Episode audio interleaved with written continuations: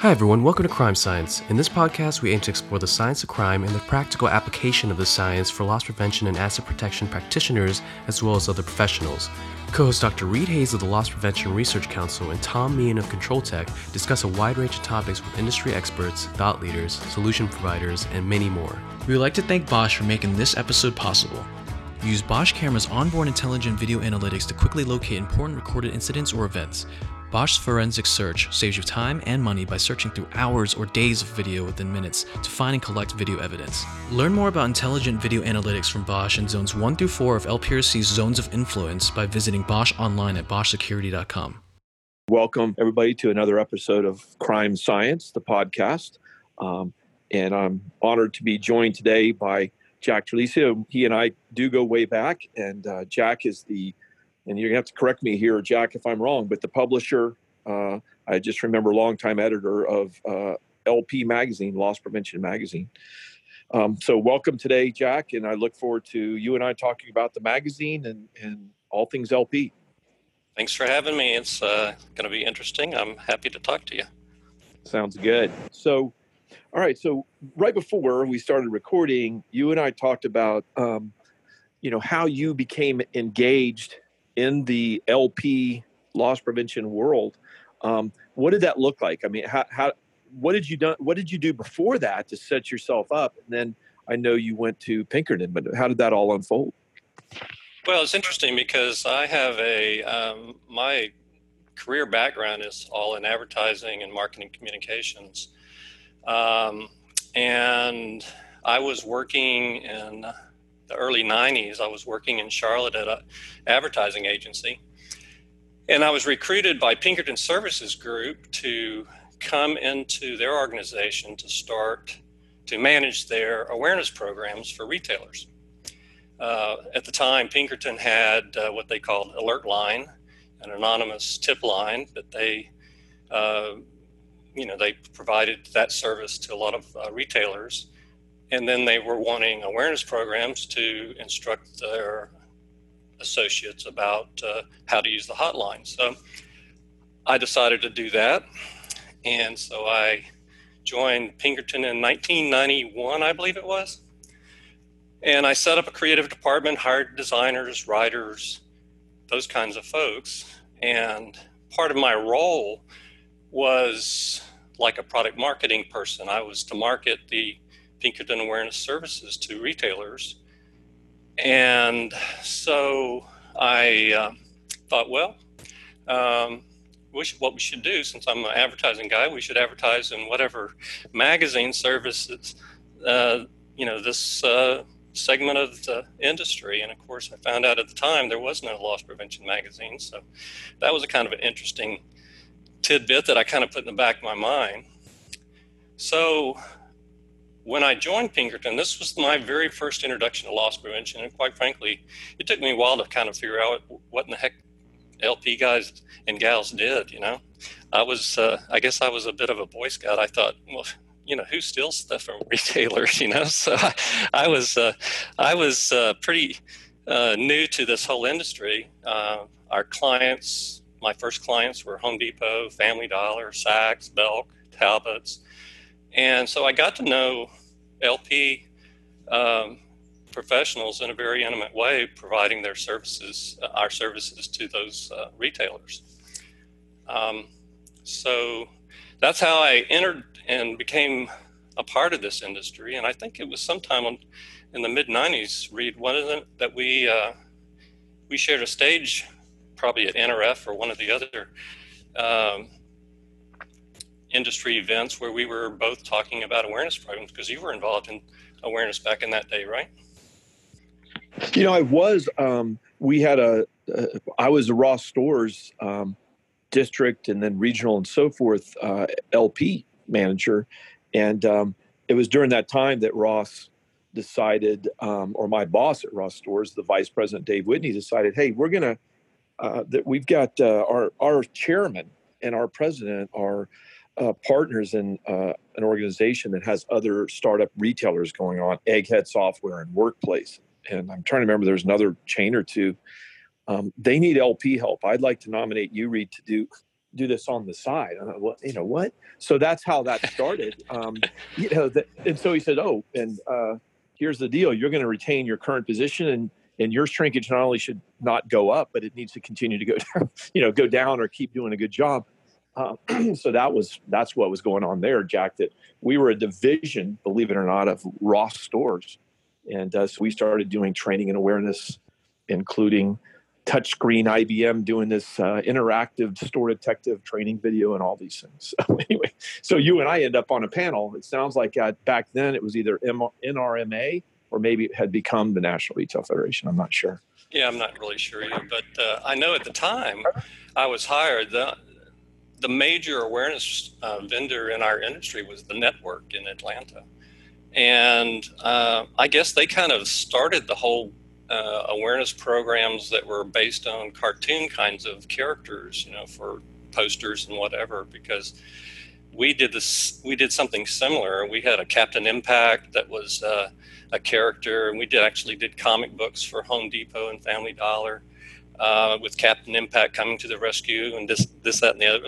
I'm, I'm, sure that some of our listeners probably would even remember some of these uh, characters that we did, but uh, I, I hope that I kind of took awareness to the next level because I came at it from a, a marketing perspective and started doing, you know, uh, sort of target focus groups with uh, with our retail associates to try to understand what you know how they want received things and wanted to learn and this that and the other. So it was a it was a very interesting time for me and i, I stayed in that role for about oh probably about seven or eight years and then i was moved into a corporate marketing role for pinkerton and uh, was in there in that role probably until well i guess it was 2000 about 2001, Securitas had bought Pinkerton, and uh, Securitas didn't have a real high regard for marketing, so my role was eliminated in January 2001.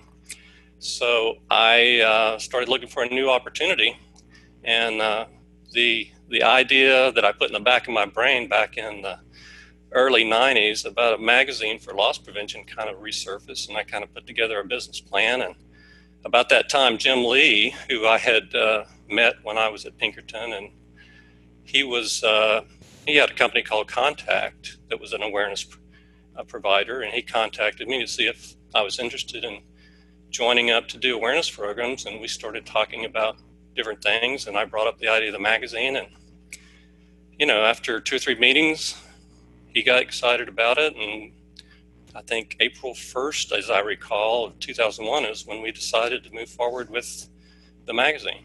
That's how the, the magazine came to came to fruition. That's so interesting, and um, that really ties together some threads for me. I, you know, I, tr- I was trying to remember, and um, I had little bits right, but not the whole thing. And I, of course, got to know Jim Lee first when he was the head of LP for for Marshalls, and um, and he and, and Bob McLeod, of course, was his number two there. And uh, I actually was, just was dispatched by Ross to go in there and see if they would buy into that store detective video training program. And so Jim is um, particularly skilled at delegation, and so uh, you know Bob. That's, that's, a good way of putting it. so, so Bob and I had uh, you know a series of meetings and uh, you know that's where i really got to know know bob and what a gentleman and what a neat guy and what a capable leader. But uh, so anyway that's so i had the little bits right i guess. Yeah. So you're you guys you start getting the the magazine you decide to found it. What's that look like? You're you know all right you've got a business plan. You, you've got a, a business partner. Now how do you guys get the magazine rolling well, that that was uh, pretty interesting. Uh, the great thing about um, Jim Lee and, and at the time Walter Palmer was uh, in partnership with Jim uh, in contact, and so you know it was a great marriage because I, I brought the marketing, advertising, publishing uh, role, and Jim and Walter were you know brought their industry contacts and their in- industry knowledge. So it was uh, it was a, a great uh, partnership to begin with. So, like I said, on April 1st, we made the, I, I can remember sitting in a hotel conference room uh, and we made the decision to go forward. between mid uh, April 1st and, and June 1st, uh, where NRF was going to be in Vancouver, uh, we put together from zero to finished a, a fully published, printed uh, prototype.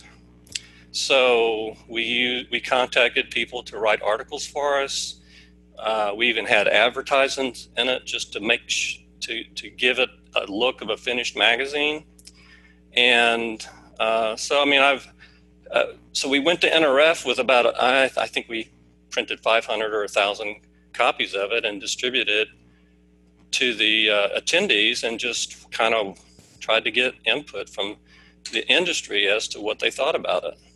So it's interesting. I've got the uh, that initial magazine in front of me, and we had uh, we had some pretty interesting articles. I mean, the lead article was written by King Rogers on uh, organized retail theft at the time. That was before we, I think you actually changed it to organized retail crime. Uh, so that was our cover article from King Rogers, and Jim interviewed um, David Myers from Montgomery Ward, was, a, was the executive interview in that in that premiere issue. Well, actually, at this point in time, it was just the pre what we called a preview issue. Uh, we had an article on Lowe's internet-based LP audit. Walter wrote an article on uh, on how to develop ROI on uh, on your different uh, different technologies and whatever. Um, and then we had an article from Steve Wilvey, uh, uh, on pre-employment screening. Those were our major feature articles. But uh, what's interesting too, Read, um, we have we had we contacted some people who we wanted to contribute on an ongoing basis. And so, in, in that very first uh, issue, we had an article from WZ, uh, and they're still they've been in every issue ever since. Um, Bob DiLonardo was did industry news from that very first until he retired three or four years ago. Um, Dick Hollinger wrote an article on workplace dishonesty, and he contributed columns for, I don't know, quite a number of years. We had a, a woman named Mimi Welsh who wrote an ongoing column on women in LP. And then uh, we, oh, we had, uh, this was interesting, and it was very well received. It was one of our most popular columns. We had, it was called LP and the Law. It's written by Norman Spain out of Eastern Kentucky University. And he just kind of talked about the different legal aspects of, of LP and uh, he did that for a number of years. So that was our that was our prototype that we called our preview. Um, and when we came away from Vancouver, reception was so great that we said, well, it looks like this is going to work. And so between June and September, we refined that preview uh, prototype and turned it into our pre- premier issue that we published in September 2001. And that was our very first issue. And starting in 2000, January 2002, we've been uh, publishing bi monthly ever since. That's, that is fantastic. A lot of names that I remember so well from Norman Spain and um, and and you know, God, the irony that, but the um, that uh, NRF that you're just you're talking about there in Vancouver. I mean, it, to me, in my mind, that just doesn't seem that long ago. I, I, can remember sitting out there with Ed Sanchez from the Home Depot and meeting. Well, he was at Target at that time, actually, and us sitting out there and having a meeting and the beautiful scenery and all. I just can't believe it was that long ago. Yeah, it, it does. Does uh, well? That was 19 years ago. Um, and and one one little uh, one little comment I remember from that a Vancouver event. Um, I remember being at a networking event and talking to people about uh, about the magazine, and and it was uh, Paul Jones. And quite frankly, I think I don't know where he was at the time. He was probably at uh, Sunglass Hut or someplace like that. I think it was Sunglass Hut. Yeah. Yeah, yeah. So I remember t- uh, sitting there talking to him, and he said he said he looked at me. He said, well, how in the world are you going to find enough stuff to write about for this industry?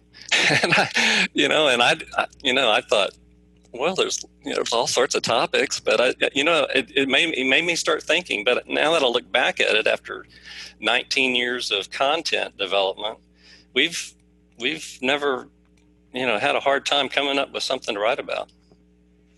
Well, yes and no. I can remember. Um, you're right, but those earlier planning meetings, you know, the editorial meetings, um, there was times when it seemed like it was pulling teeth, not necessarily get good content, but to get people to write the content up. That seemed to be the the challenge. You know, you guys would go around the room and you know, really some guys they were in, some of the people, and others were like, I got an idea, but I don't know if I can write an article or you know, it was interesting yeah.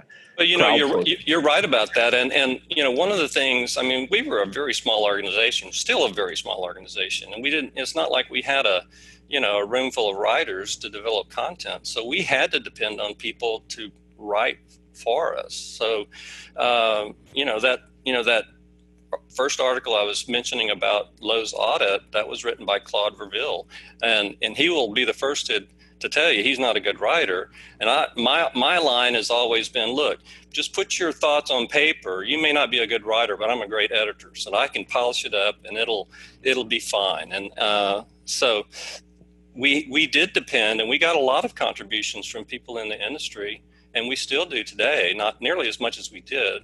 Uh, we do have a couple of writers on staff now that do, do a lot of our content, but we still are always looking for contributions from the from the industry.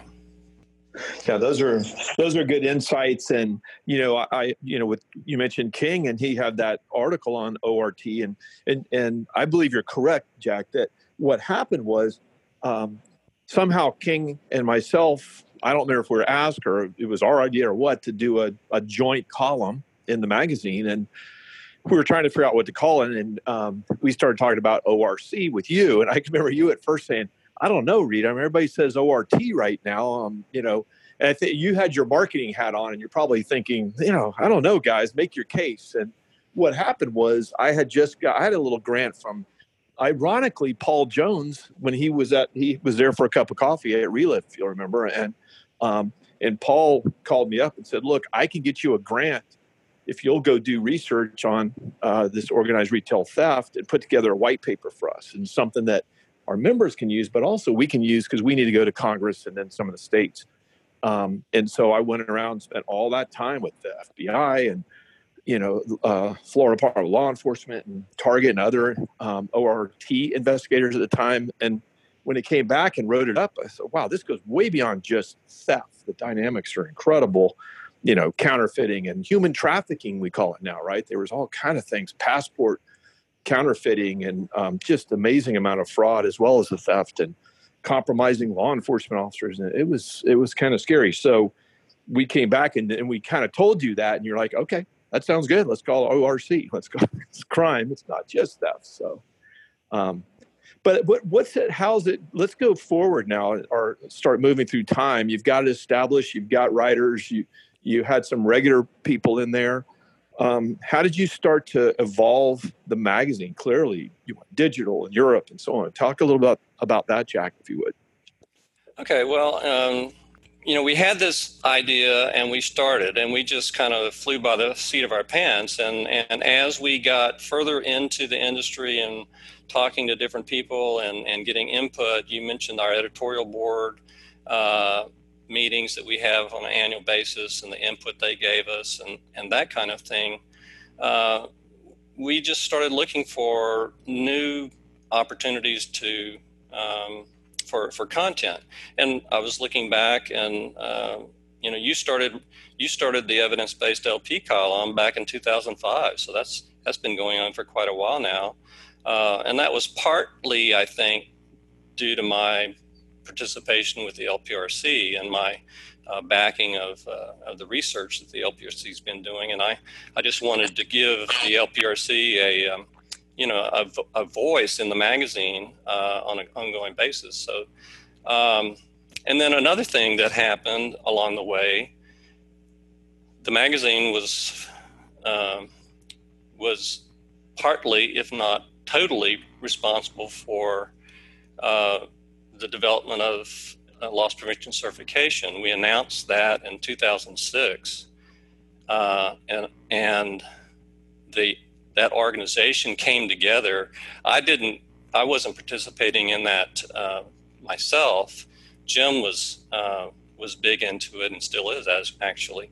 Um, but then, so in like 2010, the certification was developed and, and announced in the magazine. So that was another way the magazine uh, was was helping the industry because our mission was to inform and educate um, LP professionals, and so that it's all kind of it made a lot of sense. Uh, you mentioned Europe. We partnered with a, a, a UK group called Oris Media, who had been running uh, events and networking kinds of um, things for retailers in the UK. And, and in uh, 2013, we launched a, a, Europe magazine out of the UK, which is still, is still publishing today uh, on a quarterly basis. And I'm still involved in the actual production and design and that kind of thing of the magazine. It's actually done here, but printed and distributed out of uh, uh London.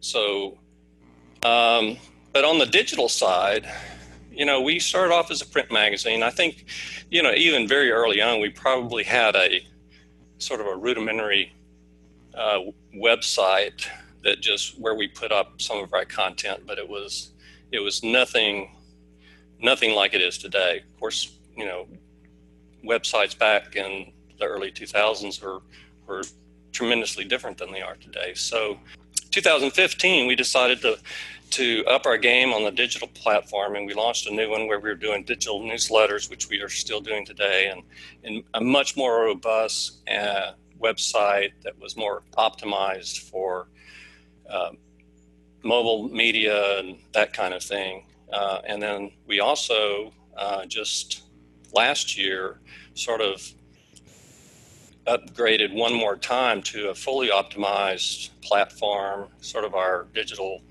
uh, you know, volume two, and uh, and that's kind of where we are today. We still are doing these new uh, digital newsletters every day.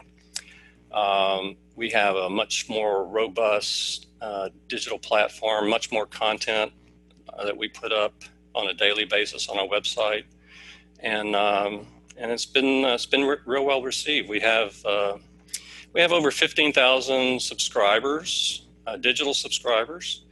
And you know, it's interesting. There's been all this talk about publishing, you know, printing becoming a, a dinosaur, and nobody reads print anymore. But we still have over 15,000 print subscribers as well. So uh, I don't think magazines, printed magazines, are going to go away anytime soon. You know, one thing that's always been comforting too. Uh, I can remember years ago, um, twice had the privilege to go down, excuse me, to Australia um, and going into some of the retailers, you know, Coles Myer and or Bunnings, and uh, there they've got LP magazine or Loss Prevention magazine at the time on their desk or you know on a table, and you know the same thing in Europe and elsewhere. South Africa, I can remember. Being, so it's just really comforting and neat and exciting to see the magazine. And like you say, what's what does that look like? I know you've got the Europe magazine that comes out quarterly out of the UK, but what's your distribution globally of the magazine?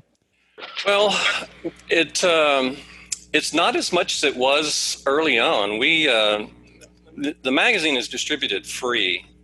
Uh, our our sole revenues come from our advertisers, and initially, uh, and, and and the decision was made in part by our editorial board because if we had charged a subscription to uh, received the print magazine, then it would probably have restricted our audience to executives or mid to upper executives who could expense, expense that.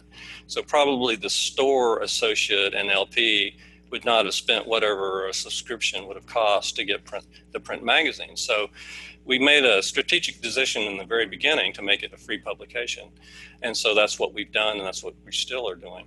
Um, and in the beginning, uh, we started getting you know requests from outside the uh, United States and, and Canada, and so we were shipping the magazines uh, free to Europe and South Africa and Australia and all that kind of thing.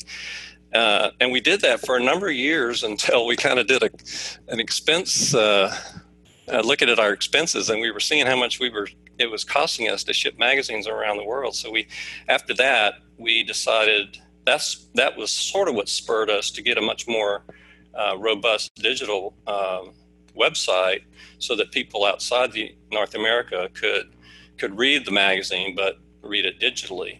But we still have people who pay ninety nine dollars a, a year to get the magazine, the print magazine, sent to them in India and Japan and South Africa, Australia. So we still have some print uh, print subscribers outside of North America, but uh, not nearly as much as we did at first when we were giving it away and sending it out on our own dime.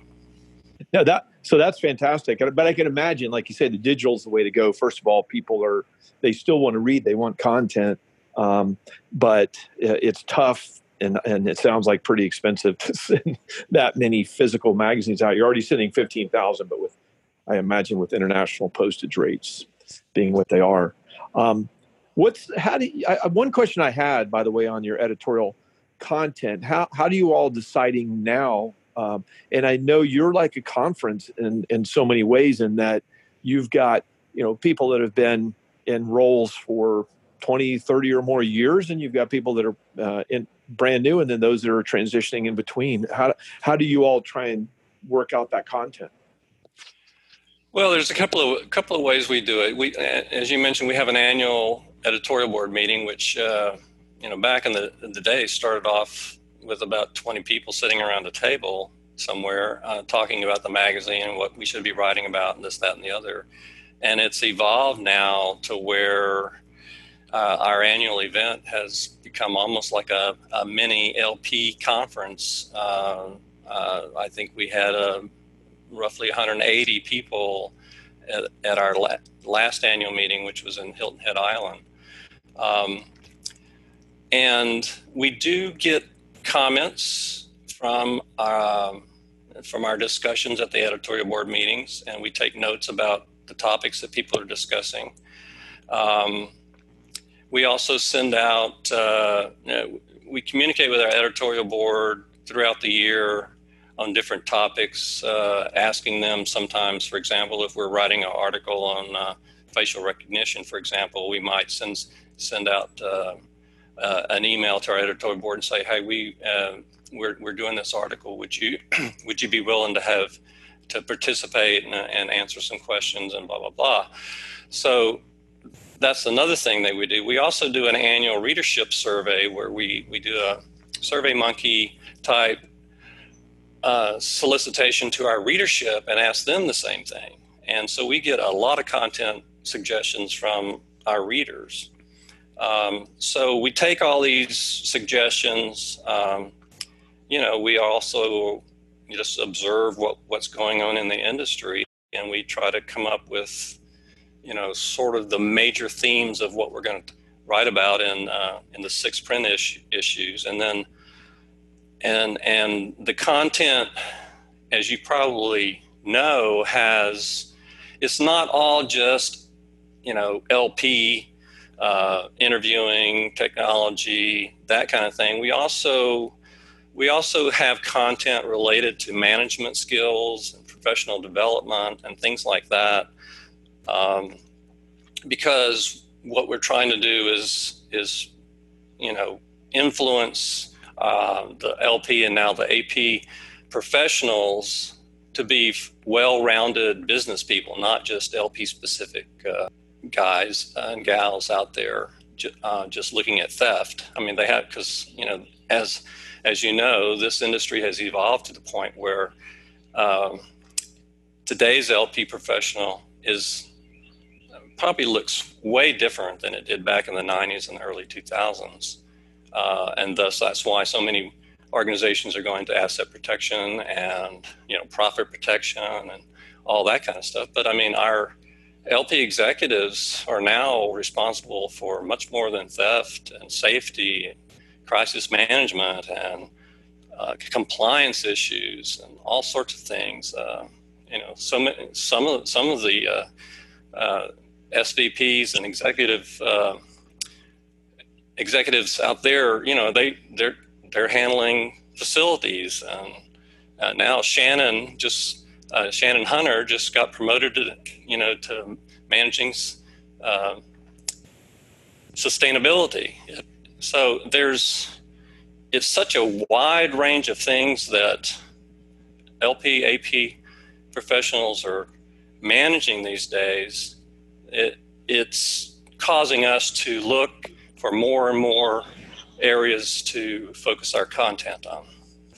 Yeah, I, you all have really done a great job over the years of of doing that. It seemed like playing and providing good contact to different strata, and then, as you said, the different areas of responsibility, and those continue to change, do more with less. And um, in, you know, we were we had a call this morning or a, record a podcast, uh, crime science podcast with Fred um, Becker from Bloomingdale's, and he was a top executive at Toys R Us under Chris Gillen. And you know, during Chris's time at Toys R Us, he was not only the VP of uh, asset protection, but they gave him VP of customer service and call centers. And so, um, you know, they say, hey, this guy can handle things. He's a good leader. We're going to give him this very important but completely different thing. And, and it's like you said with Shannon Hunter, it's, that's really a neat, unique thing. And you and I both know that, you know, Marvin Ellison is certainly serving in a different role now at Lowe's um, than he was when he was at Target or uh, earlier on his career at the Home Depot and uh, AP. And uh, so, you know, it's a, that's neat how you all have done that. Well, and we're just going to continue to do that. I mean, that's the requirement, and you know, we're uh, uh, and, and, now you know, bring it bringing it up to today and this COVID outbreak. Um, we're like everybody else. We're probably busier today than uh, we've ever been because you know we're trying to keep up with all the content that's being put out. Um, you know, we when, uh, about I don't know. I guess it was. It seems like forever ago, but it was probably only a month ago. We started uh, doing special um, newsletters in the afternoons, specifically on uh, on the pandemic. And because there was there is so much content out there coming from so many sources, we were trying to look specifically for just the content that was useful and specific to the uh, LPAP industry. So we were we were looking through every, all the content that was coming out uh, from various sources, and we weren't repeating the things that the, that you would get from your uh, you know your afternoon uh, local news or the Wall Street Journal or whatever that uh, whatever source of, of information that you get stuff from.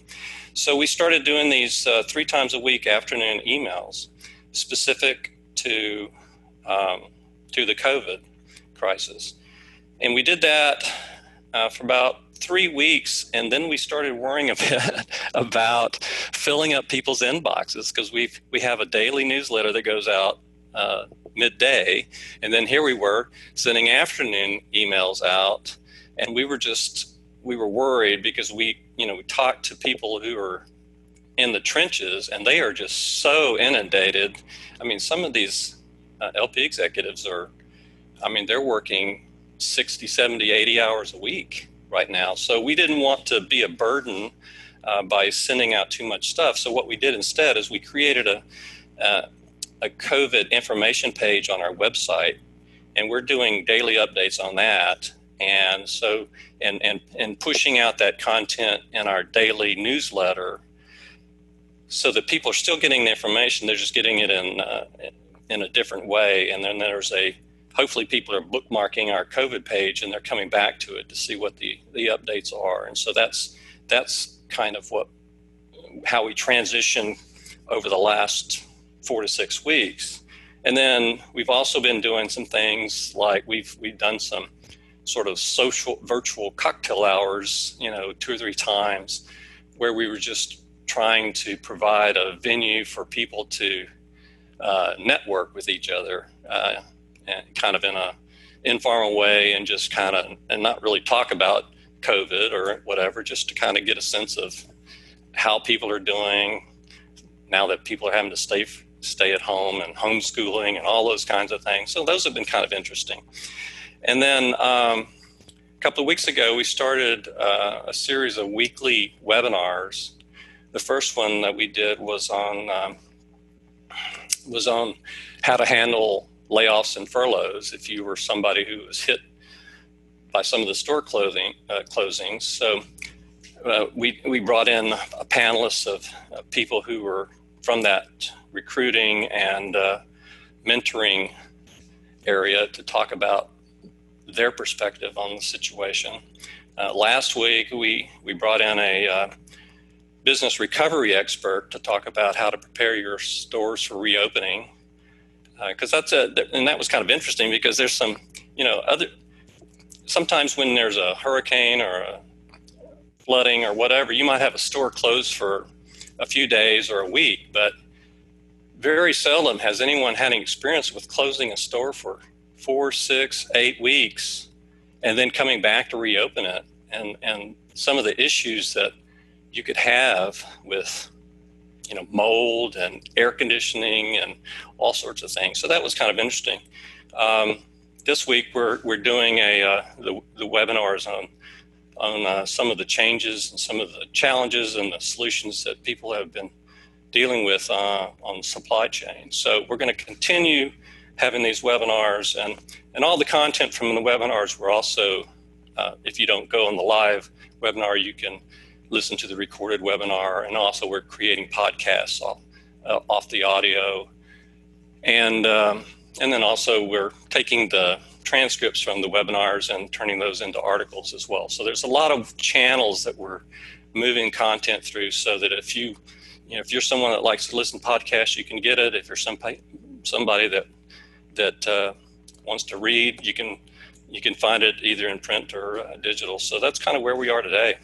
That's exactly what we, what we wanted to hear, and what the listener needs to hear. Jack is, uh, you know, it's really, it, particularly for me, of course, because I, in part, lived it, but it brings back so many great memories. But hearing about, you know, your career, how you moved, the genesis of the magazine, the evolution of the magazine, but then here we are in the middle of a pandemic, a global one, uh, therefore a pandemic, and um, all the different ways that the magazine and the team is working to support the APLP leaders and all their crews. And um, and and you and I've talked about we've had these cluster calls that are somewhat similar to yours where we're trying to help them and us understand what they're going through, how they're adapting, adjusting, and what they need going forward, particularly on the, their exit strategies, which I I found that what you were describing has got to be beyond useful for them to have these recovery experts in there talking about that, even though there's some uncharted territory here to be sure, but there's got to be a lot of lessons learned from these people. That's what they specialize in.